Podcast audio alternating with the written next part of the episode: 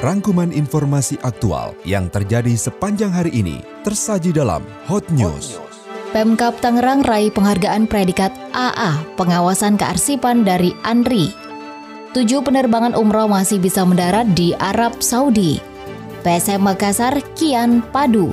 Bersama saya Oki Nerianti, inilah Hot News selengkapnya setelah Traffic Info.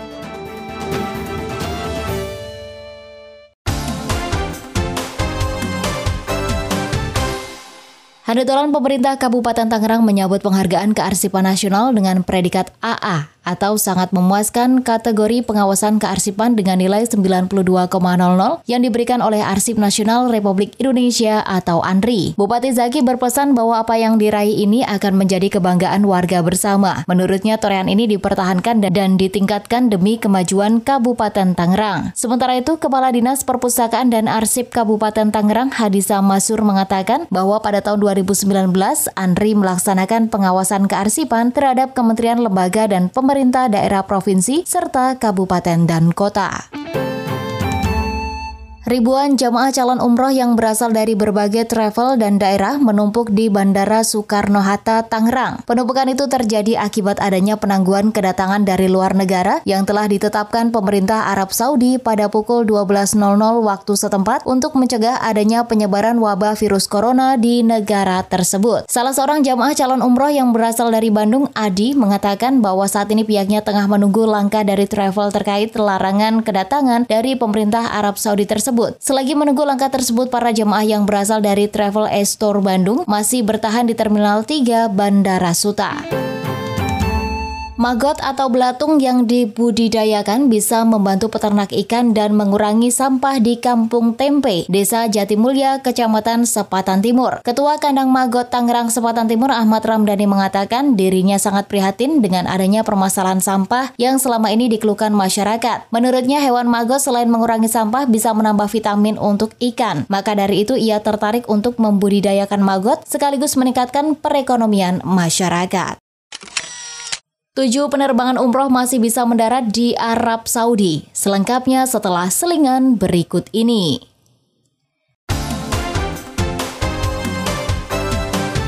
Ada tolang tujuh penerbangan yang mengangkut sejumlah jemaah umroh Indonesia dipastikan telah mendarat di Arab Saudi hari ini, bertepatan dengan hari terakhir ketika Arab Saudi melarang umroh kepada sejumlah negara guna mengantisipasi corona. Konsul Haji di Konsulat Jenderal Republik Indonesia Endang Jumali mengatakan ada empat penerbangan yang mendarat di Jeddah, sementara tiga lainnya mendarat di Madinah. Ia mengatakan seluruh jemaah umroh di tujuh pesawat itu dapat melewati proses imigrasi dan diizinkan untuk umroh dan berziarah.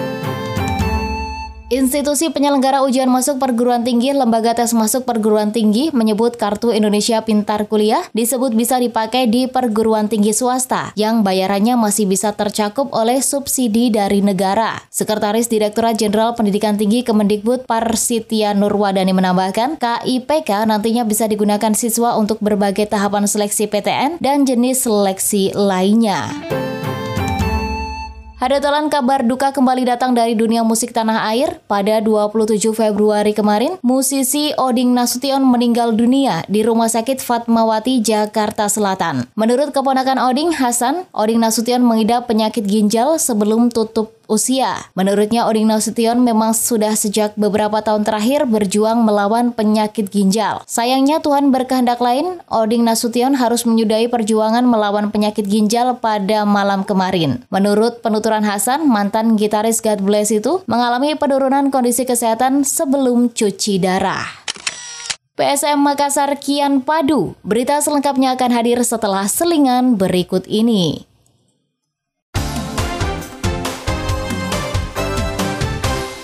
Hadetolan PSM Makassar mendapat kabar bagus menjelang kick-off Sopi Liga 1 2020. Juku Eja dinilai sudah kian padu. Sopi Liga 1 2020 kick-off akhir pekan ini, PSM menjamu PSS Sleman di Stadion Andi Matalata pada Minggu 1 Maret 2020. Target juara dipatok oleh PSM. CEO PSM Munafri Arifudin tak cuma di Sopi Liga 1 tapi juga menyasar target tinggi di AFC Cup. PSS Sleman menyamai kandang PSM Makassar di pekan pertama Sopi Liga 1 2020.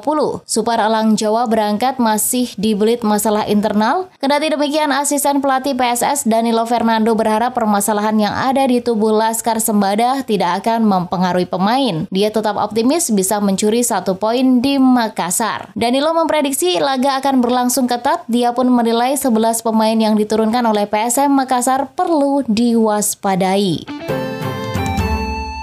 Arsenal kalah di kandang 1-2 dari Olympiakos dalam lanjutan Liga Eropa. Kekalahan yang menyakitkan, memutus tren positif, dan sangat fatal. Kekalahan tersebut begitu menohok The Gunners, sebab dalam 10 pertandingan terakhir di seluruh kompetisi sepanjang 2020, Arsenal belum pernah kalah.